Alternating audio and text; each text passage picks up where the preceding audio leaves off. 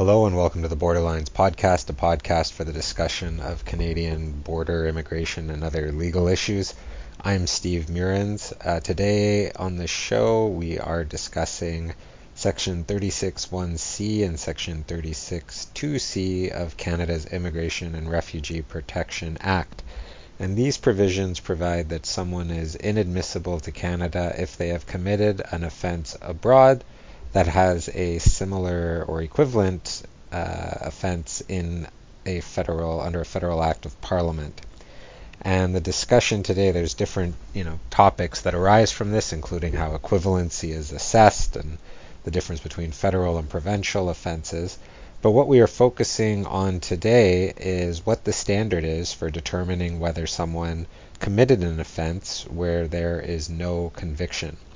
And our guest today is Sanya Chowdhury. Uh, Sanya used to work for as an associate at uh, Raj Sharma's firm. Raj is a previous guest on the podcast, and she was lead counsel in a recently released decision, Garcia v. Canada Citizenship and Immigration, uh, which was 2021 FC 141 as the neutral citation. And this case involved, as you can probably guess, somebody who was determined to be inadmissible to Canada because of a crime that, in this case, uh, was dismissed. But nonetheless, a visa official found that they had committed the offense, even there, there even though there was no conviction. Um, Sanya currently works for the Real Estate Council of Alberta. If you like the podcast, please leave a review on iTunes or wherever you listen to podcasts. You can find me on Twitter at at S M E U R R E N S, so at Smeurrens.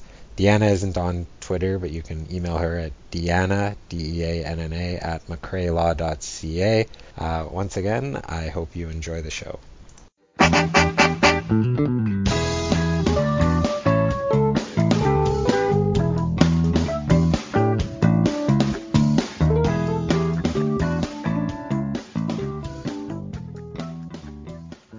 Section 36 sub 1 of Canada's Immigration and Refugee Protection Act provides that a permanent resident or foreign national is inadmissible on grounds of serious criminality for C, committing an act outside of Canada that is an offense in the place where it was committed, and that if committed in Canada would constitute an offense under an act of parliament punishable by a maximum term of imprisonment of at least 10 years.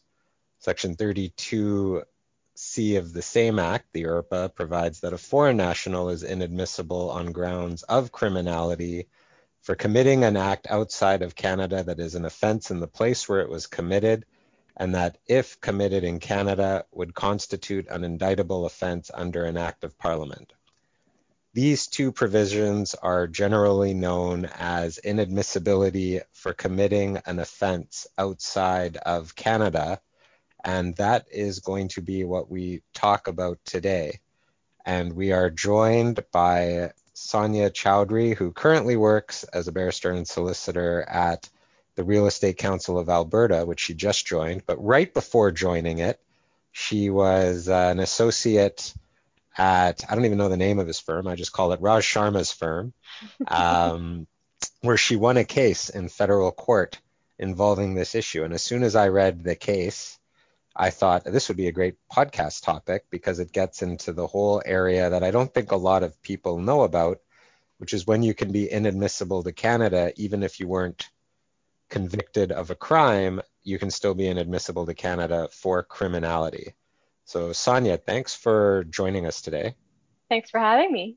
Yeah. And yeah. why I think this is one of the most common misnomers when clients call you and they say, Yeah, I wasn't convicted, or yeah. they say, We didn't tell you about this uh, thing because it was just a misdemeanor. This is, mm-hmm. you know, mm. from the American clientele where they mm-hmm. figure that mm-hmm. something is irrelevant if it didn't lead to a criminal um, conviction. And mm-hmm. so, um, you know, just in terms of the the audience, if it's um, you know, if somebody is trying to consult with immigration counsel, in order to get appropriate advice, uh, giving the immigration counsel the fullest possible explanation about one's one's uh, criminal background, even situations that did not lead to uh, a criminal conviction of any sort, is really imperative, and that's really going to be the focus of our session today. Uh, this explains why, um, but it really is probably um, maybe the one, the, the biggest um, misconception, I think, in the immigration field, if I'm not overstating that. Mm-hmm. Yeah. So I think as a, an order for today's podcast, what we'll do is almost a case study, law school style, of Garcia v. Canada, Citizenship and Immigration Canada, 2021 FC 141, um, which was Sonia's case, and then maybe go through the enforcement manual section on committing an act and when it can result in inadmissibility and provide comments on the way. Because I know Deanna, um, well, I think all of us have dealt with this issue before, and it's always mm-hmm. surprising the first time it arises, and then mm-hmm. it kind of just gets annoying thereafter. so why don't we start with uh, Garcia? So sure. I guess why don't if you could uh, walk us through maybe the facts first. Sure. So Garcia involved um, Laura Beth. So she she applied for permanent residence as a mem- residence as a, a, member of the live-in caregiver class, um, but she was refused because her husband was found criminally inadmissible. Uh, she's from the Philippines, and basically the husband had gotten into a bar fight in the Philippines back in 2006 that resulted in dismissed charges um, that were, you know, still relied upon by the Manila, office to um, deny Laura Beth's PR. Um, she was given a PFL opportunity, um, and her lawyer, her former lawyer at that time, did respond, uh, but I guess it just wasn't good enough for the visa office. Um, important in the facts in this are that um, the way this bar fight went down was that her husband and his friend were stabbed first by the complainant and then they, they deny causing any bodily harm to the complainant. And so first her husband did a case against, um, lodged a complaint against the complainant uh, for, you know, stabbing him. Uh, and then the complainant countersued and, and, and, you know, so the prosecutor was prosecuting both things. Um, so there was a lot of conflicting evidence here that pointed to perhaps the offense not happening, like that her husband probably never attack the other guy or that her husband was acting in self defense. Um, so that was kind of the context there. Um, at the end, or kind of after a few years of this going through the Filipino courts, the um, complainant who was complaining against her husband uh, swore an affidavit of desistance. Uh, so he swore an affidavit of desistance, and the wording of that affidavit became really important uh, at the federal court uh, when I was doing my argument, uh, because in that affidavit, uh, the complainant basically stated that um, that the the husband never had the intention to kill or injure him, that he kind of had a misapprehension of the facts, that he would not testify against him, and if he were to testify, he would testify in his favor so as to avoid perjury. Um, so it was a pretty clear affidavit of desistance. Um, and also important to note was that the the prosecutor's only evidence against Laura Beth's husband was the statement of um, this complainant. There was no video uh, or witness testimony that could have confirmed that you know her husband actually did this. Uh, so obviously the prosecutor dropped it. Um, but that wasn't good enough for the Manila office. When we explained all that in the PFL um, response, they still denied it. And it's important to note, so in their denial of it, they they did this like blanket statement about I've reviewed the the the court documents and you know it supports that this um, there's a like it's pro- reasonable grounds that an offense did occur um, without explaining what in the documents that they relied upon because from our detailed review of the documents, it actually points in the opposite direction. Um, and then they, uh, this was particularly important as well. Um, in their reasoning, they said it's a common practice in the Philippines to settle outside of court because of how lengthy the trial procedures are. Um, therefore, uh, like I'm of the opinion that this was just settlement and the the offense did occur. Uh, that was never put to us in in the initial um, PFL request. Um, so we never had a chance to respond to that. Um, moreover, there was no evidence whatsoever in the record of any settlement. Um, so, you know, with all that fact pattern there, we, we, we JR'd the refusal and, and we were successful. Yeah, I want to just take a minute to read the GCMS notes, the global, which are the Global Case Management System notes. Um, you've referenced some of it, but I think it's helpful mm-hmm. uh, for people to hear about how these refusals lead or read. Um, and so it's in paragraph 21 of the decision, and I'll just read it. Quote, this is the officer speaking. I had already taken note of the dismissal of the case during the initial criminality review. Nonetheless, an affidavit of desistance executed by the complainant does not necessarily mean that the act Joresy was accused of was not committed by him. Given the lengthy process of trial in the Philippines, it is common practice to settle cases outside of the court. If all parties are amenable to the terms of the settlement, the workaround is for the complainant to execute an affidavit of desistance stating that they uh, misunderstood the facts and that they were no longer willing to pursue with the case. This is in view of having the case dismissed for reason that there will no longer be a witness to testify in court and the accused's guilt can therefore not be established beyond reasonable doubt. Therefore, despite the dismissal, the officer must still thoroughly review the circumstances that led to the filing of the charge, including the evidence that have been submitted in order to make an accurate admissibility assessment. I have considered the reply to the procedural fairness letter. However, the information included therein does not change my assessment of the criminality of principal applicant's spouse. Based on the information before me, I am satisfied that Joresy is criminally inadmissible to Canada under A36-1C. Mm-hmm. There's so much in there that, oh, and that's the yeah. decision. There's so yeah. much in there that. It's so uh, bad. Yeah, yeah, like it's so really terrible. In your judicial review, uh, maybe we before we because there's so much in there that I want to talk mm-hmm. about. Mm-hmm. in the judicial review, you were successful. So what was the judges? I mean, we all have our own critiques of this. What did the judge uh, ultimately find? So the judge focused kind of on Vavilov's uh, intelligibility and transparency of reasons. So he said, you know, it says here that you've considered the reply to procedural fairness and the, you know, the evidence before you, but there's no explanation here why the the officer relies upon certain pieces of the evidence over others, right? So the officer relies upon the initial laying of the charge and the initial complaint by the complainant, but then discounts or doesn't believe the affidavit of desistance or the affidavits of um, Laura Beth's husband and, and his friends that all, you know, who were present in the in the bar fight that say that this didn't happen. So first thing is why are you relying on certain pieces of the evidence over others? And you can, but you have to explain. So there's no explanation here of that.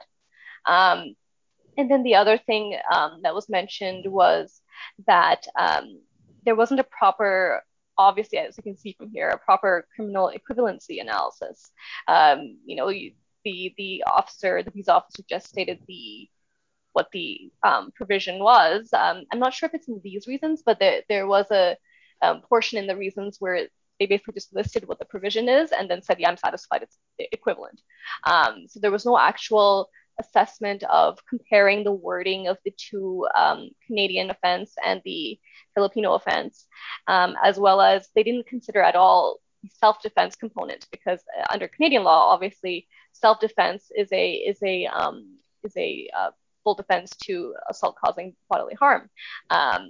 And in this case, if you look through the documents that were in the CTR and all those things, there's a repeated mention that that um, the complainant uh, attacked them first and that they were acting in self-defense.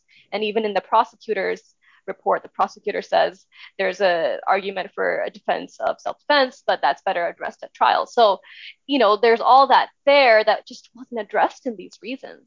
Um, and and Justice McHaffie does a really good job of kind of going through in detail and, and, and talking about that in his decision.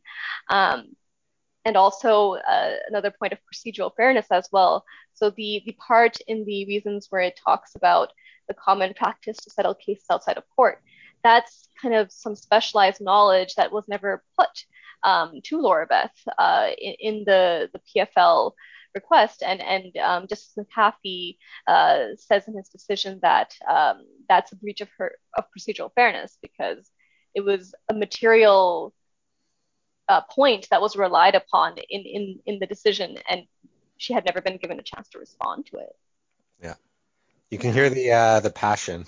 Yeah, I'm just yeah. I was so Raj must be sad that he lost you. The Real Estate Council of Alberta better realize that uh, yeah, for sure. a potential star of the immigration bar. Oh, uh, like, yeah, I'm very so, passionate about yeah. this case. Yeah.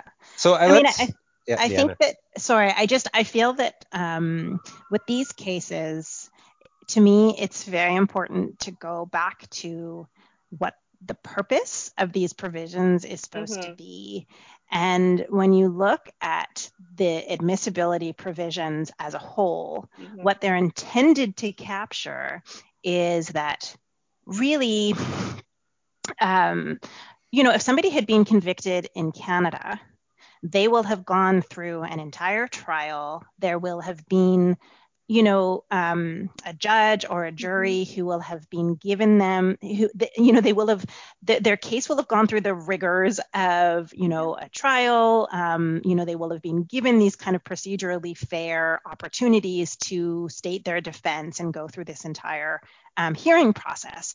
Right. And if it is determined at that stage that they are um, that they are guilty of the offense, then at that point they're found to be criminally inadmissible. Right. The reason why the committing provisions exist is because there's supposed to be some recognition that in certain jurisdictions, um, the, pros- the, the, you know the prosecutorial body doesn't have the either the means mm-hmm. or the will to prosecute every single case. And so mm-hmm. the committing provisions have been designed because like let's say in a place like the Philippines they don't have the money and they don't have the will to prosecute mm-hmm. every single case. So mm-hmm. the function is supposed to be that if there are out of court settlements that make these prosecutions go away, that they still don't want to cause guilty people to be allowed to come into Canada. Mm-hmm. But again, it doesn't mean that just because there has been a case that every single person should be captured. So That's exactly it. That's exactly it. Like in this case there was no evidence whatsoever of settlement and still the officer relied on that.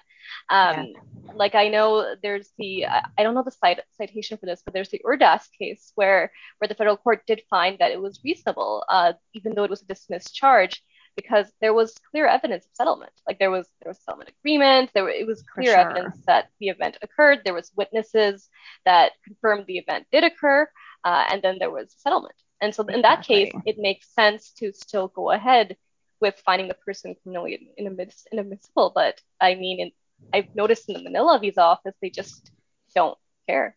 Just because this occurs, just because there may be corruption, just because yeah. there may be a pattern, you can't just paint use that brush to paint every single situation no. especially when there's like a body of evidence to the contrary and right. i mean thank goodness that we have vavilov that kind of jurisprudence to say like no no no no no you can't just say because this may be a practice in some cases that you can then impugn any future case you know right like, exactly. that's not a thing well and do you the remember thing- in the last uh, podcast that we did deanna when we were talking yeah. about chu i talked about how at an immigration appeal division stay of removal appeal that I was involved in, yeah. BSA said, uh, Honorable Member, I know you're not explicitly allowed to consider dismissed charges or pending charges, but if you could keep those in the back of your mind yes. while you're making the determination. And the member immediately cut that off and said that's not permissible. Mm-mm. Yeah, exactly. Um, but in the foreign context, that's almost what goes on with yeah. types of inadmissibility decisions. Well, this is why these two provisions um, scare and frustrate me so badly is because it feels like they almost invite this kind of behavior because right. not only do they give the visa offices the power to be the judge and the jury mm-hmm. um, they actually they invite a much lower standard. It's not the criminal standard of, you know, um, the criminal standard, you know, um, if if this person had been entitled to a jury trial, yeah. um, it would have been the criminal standard that applied. You know, mm-hmm. the um, but in they just need reasonable grounds to believe that yeah. the offense was committed. So it's a very low bar. They don't get to hear the entire body of evidence. And in fact, this is not even um, like this is poor. Uh, um, I can't remember the name of your client, Laura Bell. Laura, Laura Beth.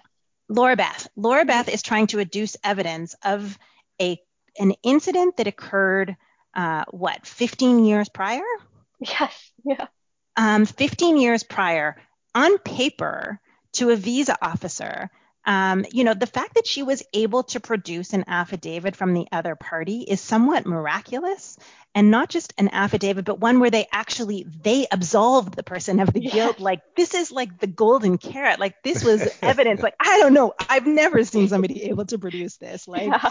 this was like slam dunk evidence. Like nobody can get this kind of information. And so um you and know, even despite that, they, even in spite of yeah, that, you yeah. know, and that she had the means to finance a judicial review application and the wherewithal to realize that this is something worth being challenged on the salary of a live-in caregiver like it just kind of blows your mind like this yeah. is the, the extent that she was put like the lengths that she was put yeah. to when she had yeah. put together such a good defense of this um, of this challenge is really um, it's pretty it's pretty mind-boggling yeah yeah and i mean this has real effect on her people's lives right like she was waiting for her pr for six years you know and and it's you know for no reason whatsoever and apart from her family for so long and you know it's just these decisions have huge impact on people's lives and a lot of people can't do anything about it so you know she's lucky that she would you know knew that she could do a jr and had the the resources to do a jr but a lot of people can't and they're just and this left. was a decision made in 2021 so she's still not reunited with the family and no, probably yeah. won't be for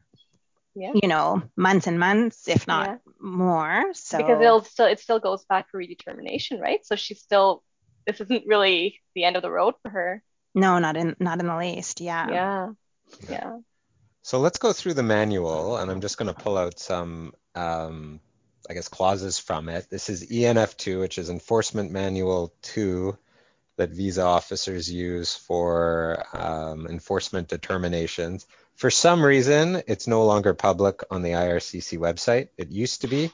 Uh, if you Google it, though, there's all sorts of places, including my blog and I think the CBA, that have uh, published it for people to download. So it's section 3.5. Uh, the committing an act provisions are not to be used where a conviction has been registered and where the appropriate evidence of a conviction has been obtained. Uh, as part of Canada's international commitment to combat transnational crime, the policy intent is applying the provi- in applying the provisions is first and foremost to deny entry into Canada and thereby prevent Canadian territory being used as a safe haven by persons who are subject to criminal proceeding in a foreign jurisdiction or are fleeing from such proceedings. And I think that's kind of understandable. Like they don't want mm-hmm. yeah. granting people who are fugitives. Definitely wasn't the situation in your case where it was no. a 15 year old dismissed charge. Um, the principal application uh, of the provisions is to deny entry into Canada to persons against whom there is evidence of criminal activity that could result in a conviction if there was a prosecution in Canada. Good judgment is to ensure that the objectives of the Act are supported in applying these provisions, which, as I think, Deanna, you were saying, really just turns the visa officer into prosecutor, judge, and jury in trying to determine without a trial whether an act mm-hmm. was convicted. Right. Yeah. And and my feeling, I, I don't know. Um, I'm sure you um, too will also have other anecdotes to share. Um, my experience has been that they are um, fundamentally ill-equipped for this. Mm-hmm. Um, and I think that um, the other part of it is that they're not subject to things that normal um, prosecutors, judges, and juries are subject to, things like the statute of limitations. So sometimes mm-hmm. they're speaking about incidents that occurred not just you know in 2006, but sometimes back in the 1980s, where yeah. the ability of the parties to get any kind of evidence um, is almost impossible. Mm-hmm. Um, you know, where there's no ability to subpoena the other party to show that these incidents didn't occur. Like Um, and so it really does put them at a massive disadvantage. Um, they can't do anything to compel anybody to come to their defense in the way that they mm-hmm. could if they were actually subject to a jury trial. Mm-hmm. Um, um, I have other examples, but I'm sure that you do as well. I'm just interested in sort of um, hearing from both of you in terms of what your experiences are about um, putting the visa post in this kind of position where they get to make these sorts of determinations. For me, I've most encountered it with Indian nationals and mm-hmm. first information reports. And so, what those are um, is in India, or at least in Punjab, which is where I've encountered this the most, um, possibly only in Punjab, but I assume it's the same elsewhere, is that the way a charge gets started is a complainant reports something to police.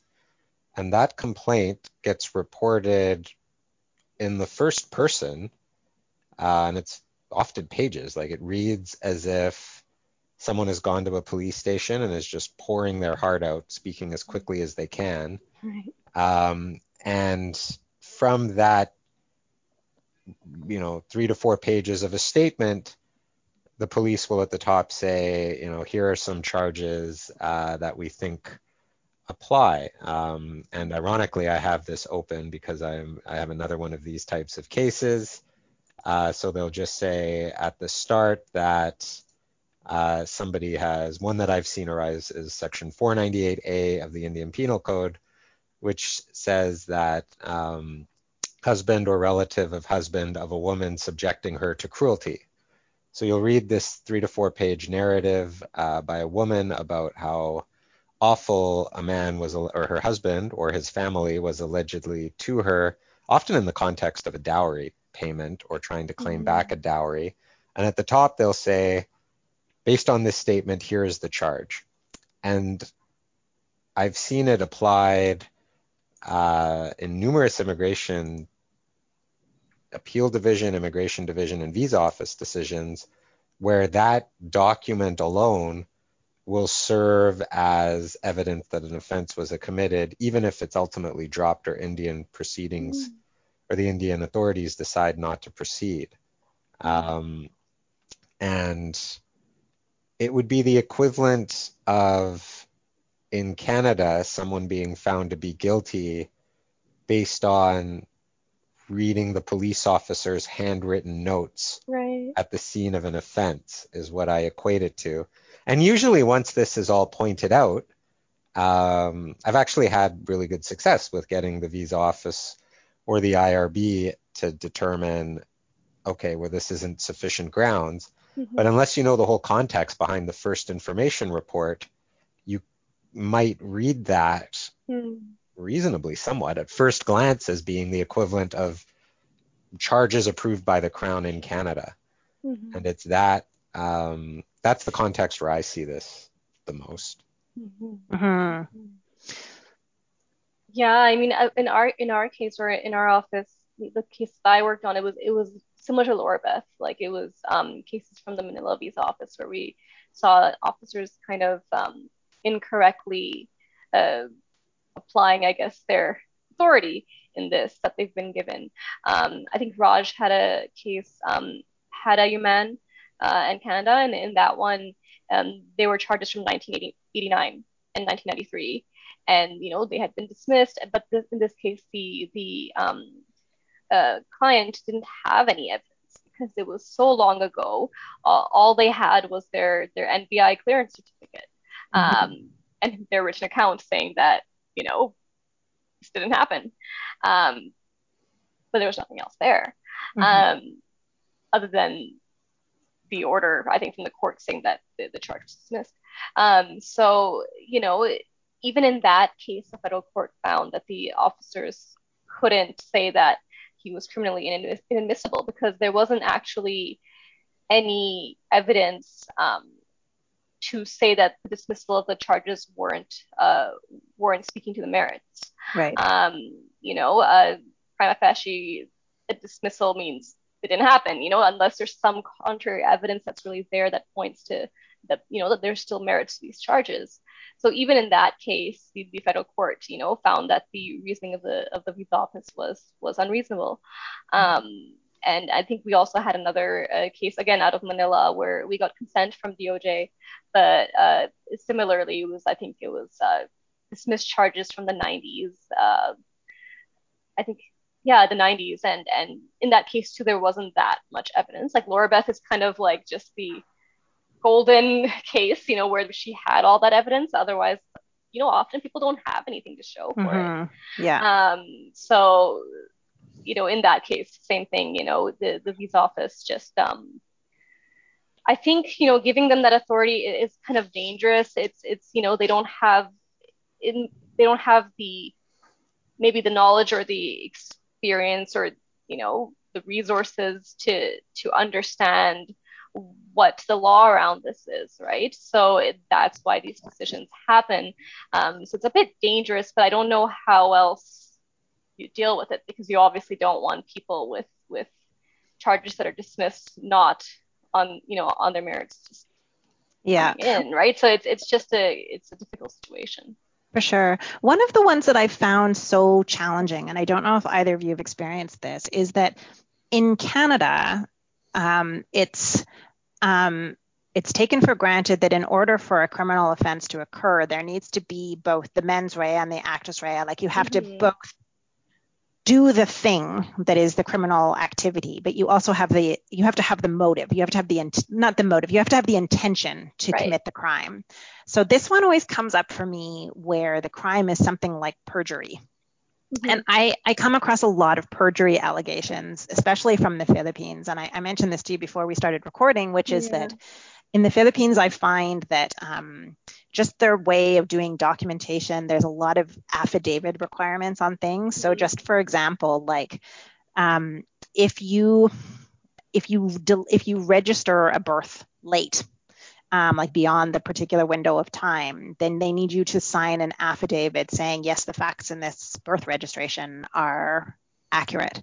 And there's another one that comes up a lot, which is that typically when you get married in the Philippines, you need to have a marriage license. But if you've been living together for a year, mm-hmm. you don't need a marriage license and you can just get married without a marriage license. And it's like there's some article that you can get married under without it. But they make right. you swear an affidavit in order to get around the marriage license requirement.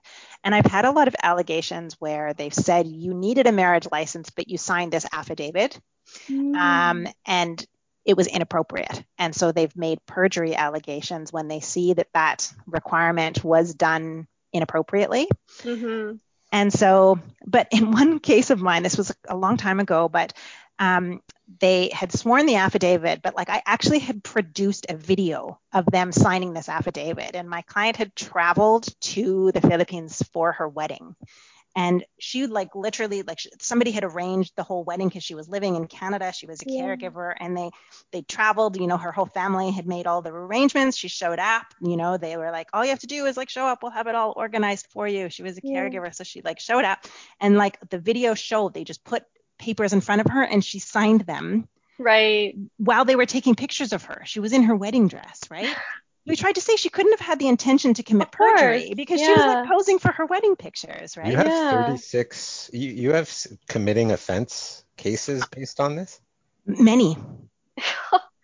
many many yeah and i've had to i've had to get let people landed on humanitarian and compassionate grounds to overcome wow. 36cs and they there was a period where there was like a rash of 36c allegations on perjury mm-hmm. for um, for both the delayed registration affidavits and for the um, the overcoming the um, overcoming the and they would do it because they would say well you signed this period this um, affidavit but i know you didn't live together because mm-hmm. you, your address histories show you were living in different countries mm-hmm. for the mm-hmm. period of time that you would have been common law like they went to this extent manila Gosh. went on a on a tear with this thing for a long period of time and we this was when I was at the West Coast Domestic Workers Association. We had probably 30 cases like this, and there was just like. so instead of pursuing it on say misrep on whether they lived together, they turn it into whether a criminal offense was committed in the Philippines. Yeah. Wow. And Holy we actually smokes. had one client that we didn't, we weren't able to succeed. Um, it actually, they, it, what they took it all the way to an admissibility hearing, and they, uh, we, I think we even lost the removal order appeal, if I recall. This was many years ago. Wow. Yeah. That's uh you know, I don't know who it was on our podcast that used the word first principles, but it's the statement that I, it's this term that I've really taken to heart. And it's like, if you go back to first principles, It's me, Steve. act, This is my favorite There's phrase no- in the world. yeah. I use this all You the use it time. all the I'm time. sure maybe it was you that who said it. frustrated. I'm pretty Um, sure. I, I, yeah. but like the criminality worn it out. provisions are supposed to But be to that's not the point the of them. Safety No. of Canadians. No, No. Like Uh, it's turned into uh, an unwieldy thing of its own. yeah. Um, especially when you get into the m- manuals where it talks about where it should be uh, when to use it. If an officer is so this is 3.8 an officer is in possession of intelligence or other credible information that a person committed a crime outside canada. The person is subject of a warrant charges are pending. The person has been charged but the trial is not concluded. The person is fleeing prosecution um, all of these are examples of where i think like yeah this makes sense Yeah, exactly. The- Yeah. For sure. um, when not to use it. In most cases, when authorities indicate they would not lay a charge or drop the charges, the trial is concluded and no conviction results, um, or the act was committed in Canada. But then there's this section of the manual where it gets into this weird, uh, the kind of the issue that we've raised, which is the officers then being told to become judge, jury, Right. and prosecutor. Um, and it's these provisions cannot be used where the person has been acquitted. Similarly, when a court has made a finding of not guilty, the process and the decision will be respected and negate any reasonable grounds to believe that the person committed the offense. However, if a foreign investigating authority decides not to lay or proceed with charges in a country whose criminal justice concepts are similar to ours, it should not be assumed that a crime was not committed or that it was insufficient evidence to obtain a conviction. Officers should also recognize that a decision by a local policing authority not to prosecute is often a result of considerations that are specific to the criminal justice context and not necessarily consistent with the objectives of managing access to Canada. Yeah. I don't know how officers are supposed to deal with that last Yeah. paragraph.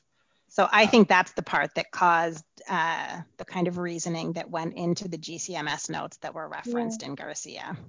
Yeah. It gives too much license, in my view. Yeah. where I do agree. see going back to mens rea, where it does arise, um, and it's part of why we should start doing more criminal law type decisions in the podcast, is that in the like dangerous driving context, um, you need to demonstrate like having the mens rea of having intended to have a marked departure or something. There's a Supreme Court of Mhm. Canada decision called WA, which I've actually cited in immigration cases involving uh, dangerous driving convictions in the United States and seen the federal courts say the raw principles of mens rea do have to be applied. Mhm. Um, where you also see committing an offense used in the context of Americans is where there's a drunk driving pled down to reckless driving or Mhm. some other, you know, some offense that doesn't have the term alcohol or doesn't imply that alcohol was involved, but the initial charge involved alcohol.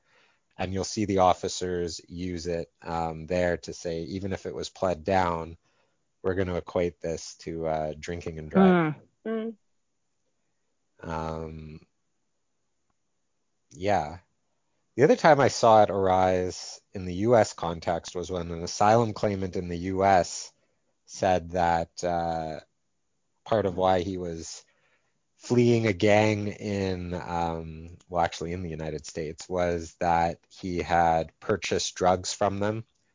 And even though charges, and he said this in his asylum hearing in the US, and he was unsuccessful but Canadian immigration officials uh, determined that the fact that he had made that statement was sufficient evidence that he had committed a crime and uh, excluded him. Hmm. Now, have either of you read, um, and if you have a computer, it's worth pulling up because I thought it would be the biggest thing in 2020 from an immigration perspective to talk about, and then COVID Mhm. hit.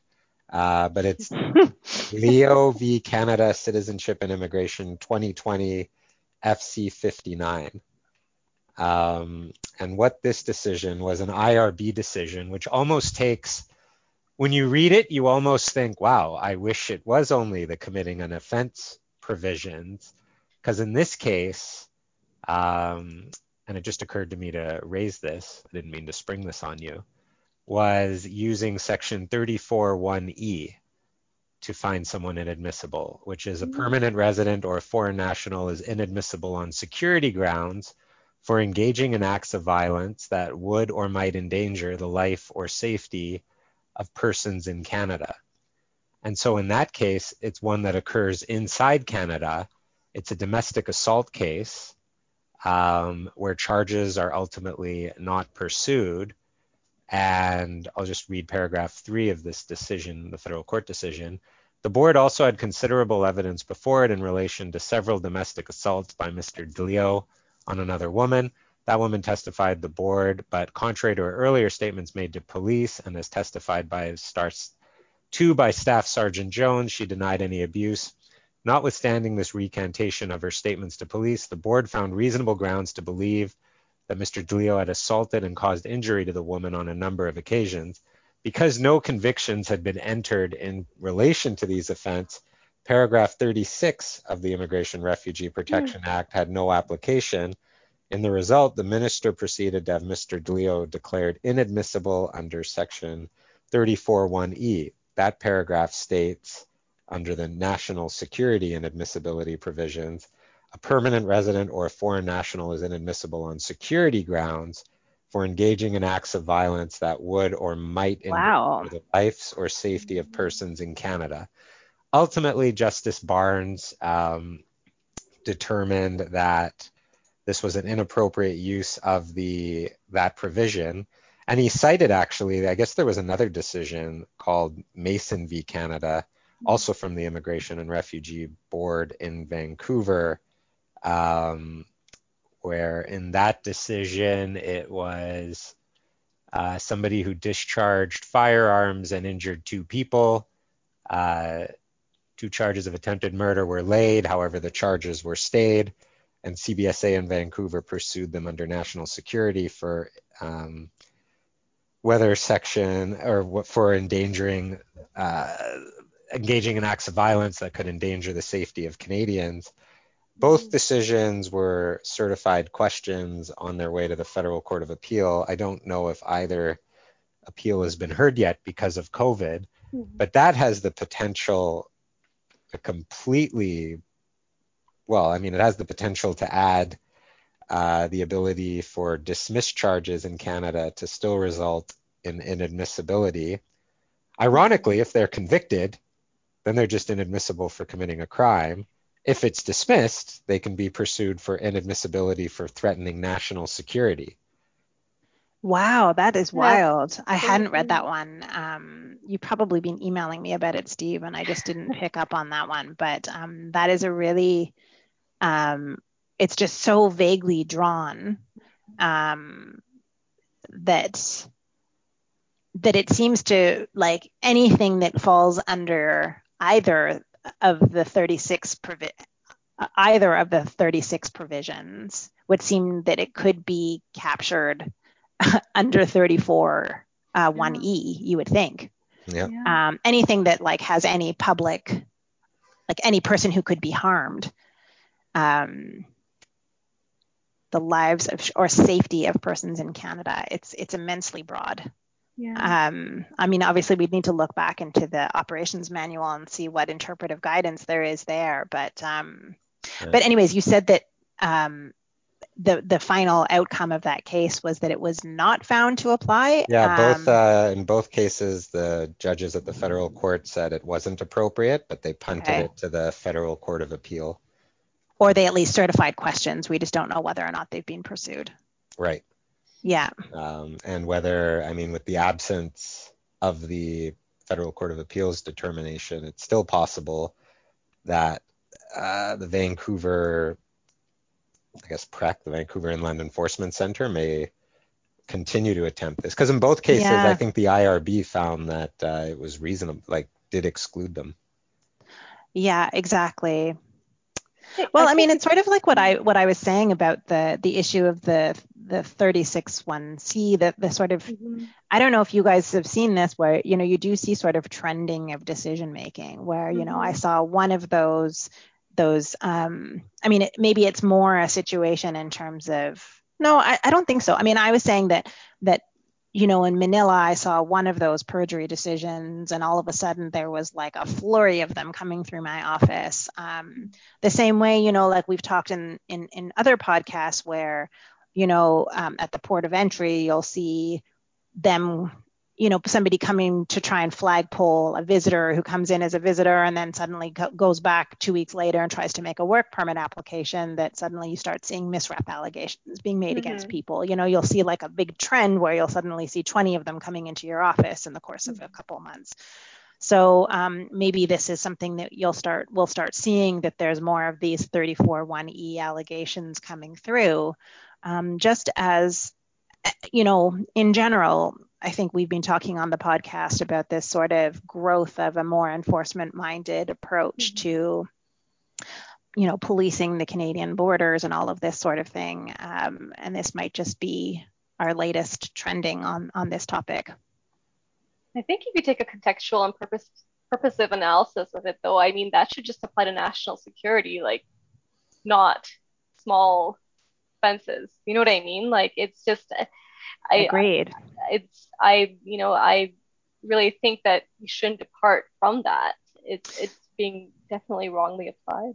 I agree with you entirely, Sonia. But I think that one thing that we've been talking about, um, it's become a bit of a theme, is that um, I don't remember what was the context that we were talking about this, Steve, but just about how um, there does seem to be again a trending towards mechanisms that allow mm-hmm. for for easier prosecution, you know, like, yeah. um, you know, what was the subject we were talking about, Steve, where we're saying that um, these mechanisms have been broadly drawn with the purpose of making it easier for enforcement, you know, and mm-hmm. it does seem to be that the court is somewhat responsive to the idea that when it's very hard for CBSA to make a case, that the the court seems to be giving some uptake to that, mm-hmm, you know, as mm-hmm. if that mm-hmm. like an overall policy, mm.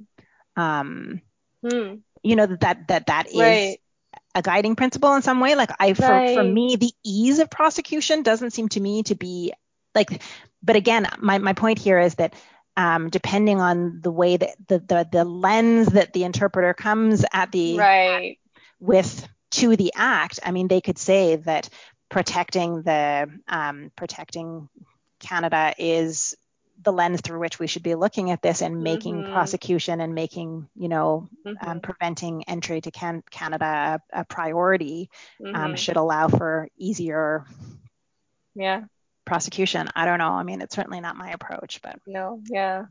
I can't remember what we were talking about. Peter Edelmann used to talk about how if you uh, if he had if he could put someone on the stand within 20 questions, he could get them to acknowledge uh, that they had committed some action that equates to an offense in Canada. Mm-hmm. Um, like the big one, and I mentioned that I was going to ask this before we started recording, was going back to that CLEBC event that I spoke at with the Department of Justice several years ago. We posed the question if somebody, uh, if your client tells you that, you know, 10 years ago, eight years ago, they drove, they think they drove drunk home, mm-hmm. uh, but they were never caught. And they went from the pub to the house. They may have been over 0.8 um, are they inadmissible to Canada for having committed a crime? And is it misrepresentation for them to drive into Canada and not disclose it? Mm. And what was interesting at that event, and that's an event with probably two thirds Department of Justice IRB lawyers, one third private bar, is there was this huge split in the audience where all of the private bar basically went, no, that'd be ridiculous for uh, somebody who drove once and never um, yeah never was caught. And almost everyone uh, who worked for Department of Justice or IRB said yes, that is something that has to be disclosed. Mm. Um, I don't know if you have any thoughts on that? It's just I think that that it's kind of ties into what Deanna was saying about it, it comes from the lens that you're the interpreter is looking at things, right? So obviously the private bar has a different lens than than DOJ. Um, wow. Because for me, it would obviously be that that they wouldn't have to disclose. For me, it feels yeah. like a very obvious answer. Mm-hmm. I mean, yeah. we once dealt with someone. We had to do a we had to do a rehab application for someone who got a ticket in Alaska because they were driving a boat that had mud obscuring the license plate on it when they were stopped by boating police. And that was a ticketable offense, but it turns out that failing to comply with any part of the Fisheries Act is a hybrid offense. So they hmm. wound up having to do a rehab application because they were inadmissible to Canada for having driven a boat with mud on it that obscured the boat license. Uh-huh. So it's you know, you can just broaden the DUI to something like that. You know, right. you have to declare every time that you drove through mud and your license plate was obscured. Yeah. Um, yeah, and another one too, like I mean, this is slightly different, but if you're a trusted traveler, like you hold a Nexus card, mm-hmm. if you travel with ibuprofen that you bought in a store in Mexico, um, you're meant to declare that you're carrying that from Mexico back into Canada, you know, and failure to do so um, means that you're violating the terms of the Trusted Traveler program and could cause suspension of your um, of your Nexus privileges, um, things like that as well. So, I mean, um, in terms of like, I, I, get that this is the standard to which you're expected to be held, but the number of like um, I would love to know if there's any Nexus card traveler who hasn't um, violated accidentally um, mm-hmm. one of the terms of that trusted traveler program. If they didn't change their address like the very day that they that they changed, that they moved their house, you know, like I mean, again, there are so many provisions. Mm-hmm. Um, so so yeah, I mean, some of them seem quite obvious, but I think that standard of perfection um, is is much more difficult to actually meet than than one mm-hmm. might think. And I mean, I'm not making up that example just to be um, silly. I'm actually handling an appeal um, on those exact facts where somebody has been their their their membership has been suspended. So, are you doing so, a nexus appeal or inadmissibility? Because I guess it a is nexus a appeal. Act. Yeah. Yeah, um, a Nexus appeal. So. well, no, I think back to uh, like university days, driving down to the U.S. with some friends who may have had fake IDs, and you know the drinking age limit is 21 oh, yeah. in the U.S.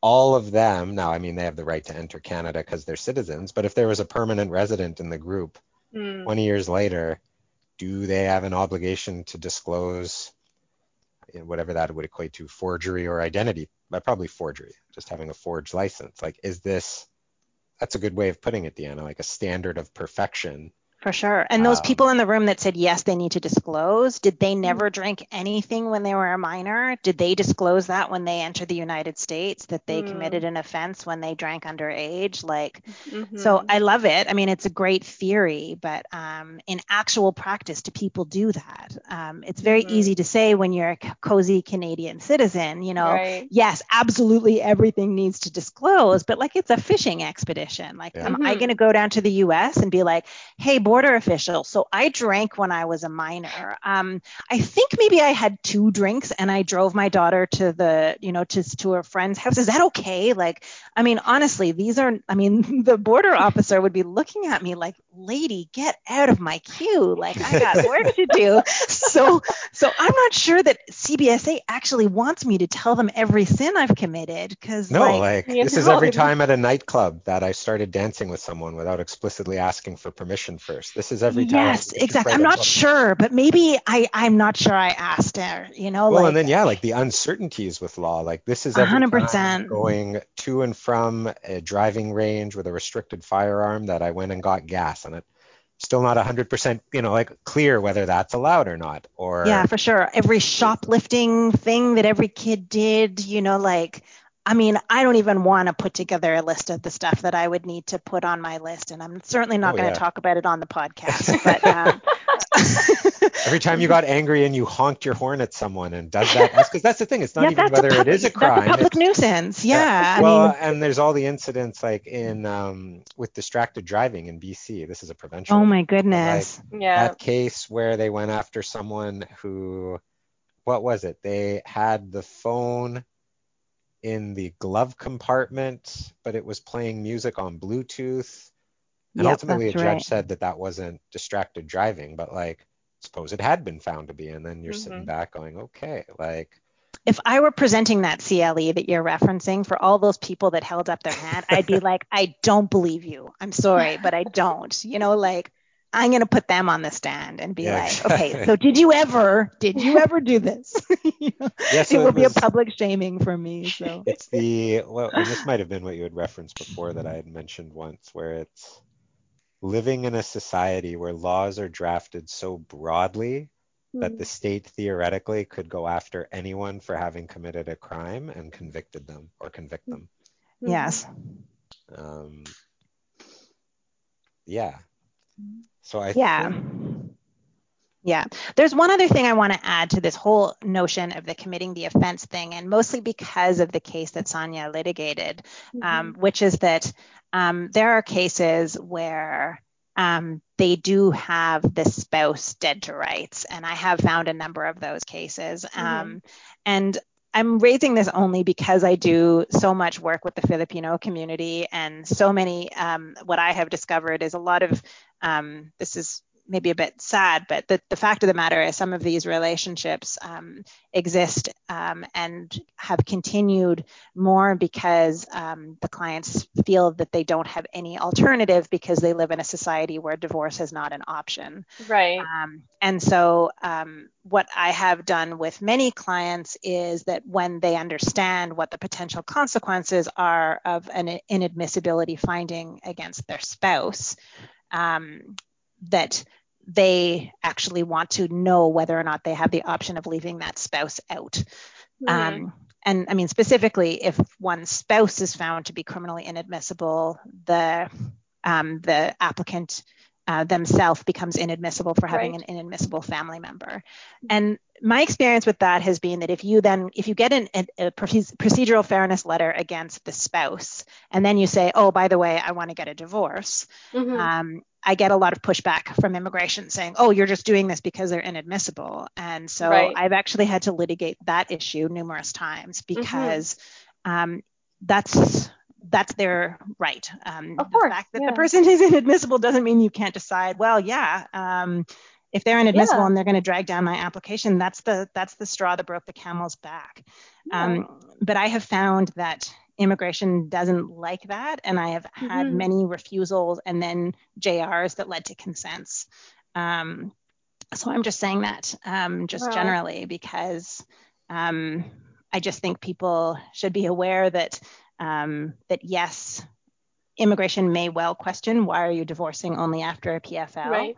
Um, but I just paper it really well, and mm-hmm. I often do get a refusal, and then I almost always get an immediate consent if I've explained mm-hmm. Clearly, like this is a divorce. I understand that it might be coming late in the day, but um, it's their right, of course. Of course. Yeah. So well, I, I, don't know if others have experienced that, but uh, from the Philippines years ago, where she, she the principal applicant was quote unquote married to someone in the Philippines. Mm. And the reason I say quote unquote was because it turned out that he was married to someone else oh. and she didn't know. And it was never disputed that she didn't know. Mm-hmm. Yeah. But he was now inadmissible to Canada for bigamy. Yeah. And they went after her for being not the spouse of someone who was inadmissible, but the common law partner yeah. of someone who was inadmissible for bigamy, even though she didn't know that he had that he was married to someone else. And then they said that she was only trying to leave the common law partnership because of the immigration issue. Yeah. Um, and so then it was a, an attempted divorce of convenience that wasn't going to be recognized. Yeah. And I literally litigated that two or three times um, before I finally got them to um, concede that, yeah, divorce for any reason is your absolute right. But yeah. uh, um, to be like, yes, your your spouse has defrauded you, and now you're inadmissible because of it. like, are you kidding me? But highly disproportionate. Like, I know. Oh, but yeah, um, yeah, that that that is a thing. So uh, that just made me game. think of a totally different thing, but um, of uh, you know how there's um, I think Raj talked about this on on when he was on, but um, of overseas work permit refusals for for for spouses of study permit holders. So it just made me think of that because in that a simple solution is to just divorce your spouse. Mm-hmm. And and in to those clients we've actually said, hey, you know, this person will probably drag down your PR application if you don't want to go through a JR and everything, and you don't want the five year misrep bar, you know, you can leave your spouse. But in all those cases, they've said no, like this is a genuine marriage. I'm not leaving my spouse. Yeah. So, I mean that that that points to just maybe maybe think of that that you know yeah. those that's an option, but uh, they don't take it because you know they're yeah, actually in a committed relationship, but the visa office is saying that their relationship isn't genuine. So yeah. Like, why would they be going through all of this if it's not genuine? They would have exactly a long time ago. Yeah. So. Something else. Yeah. It sure is. Yeah. Yeah. So, uh, I think are you going to still dabble in immigration, Sonia?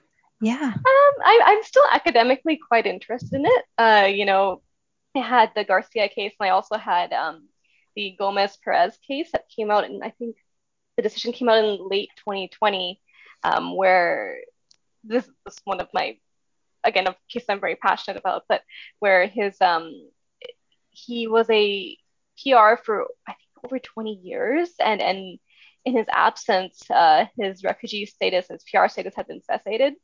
Um, so and he was self-rep throughout this. So I mean things like that. Like I'm just so interested in in immigration law that I'm still going to you know academically pursue it and and read up on it and read the cases because stuff that I've litigated in it, it has been very interesting. Like even in that case, like I felt like I had a bit big impact on his life. Um, you know, he he was he came to me saying, I don't know what's going on. Like I, I thought I, I applied for citizenship and then they tell me I'm not a PR anymore. And I'm like, I looked through everything and I'm like, you your status was cessated, like because you went back to Cuba three times and you can't. Um, so, you know, we tried to get it reopened. That didn't work. So we JR'd the initial cessate and we JR'd the reopening. Um, in that, I also had Justice McHaffie, and and and thankfully, um, at the we we won at the JR of the initial cessate, and you know he found that it was you know uh, unreasonable to to to make that decision in his absence, uh, especially because he had apparently called and left a voicemail uh, to IRB, and they just ignored that, and they just said, "Well, we didn't get anything in writing, so you know we can't uh. find you. We can't serve you with a notice of hearing." But you know, you found him fine when you serve him with his fraud. But anyways, like you know, so oh my goodness.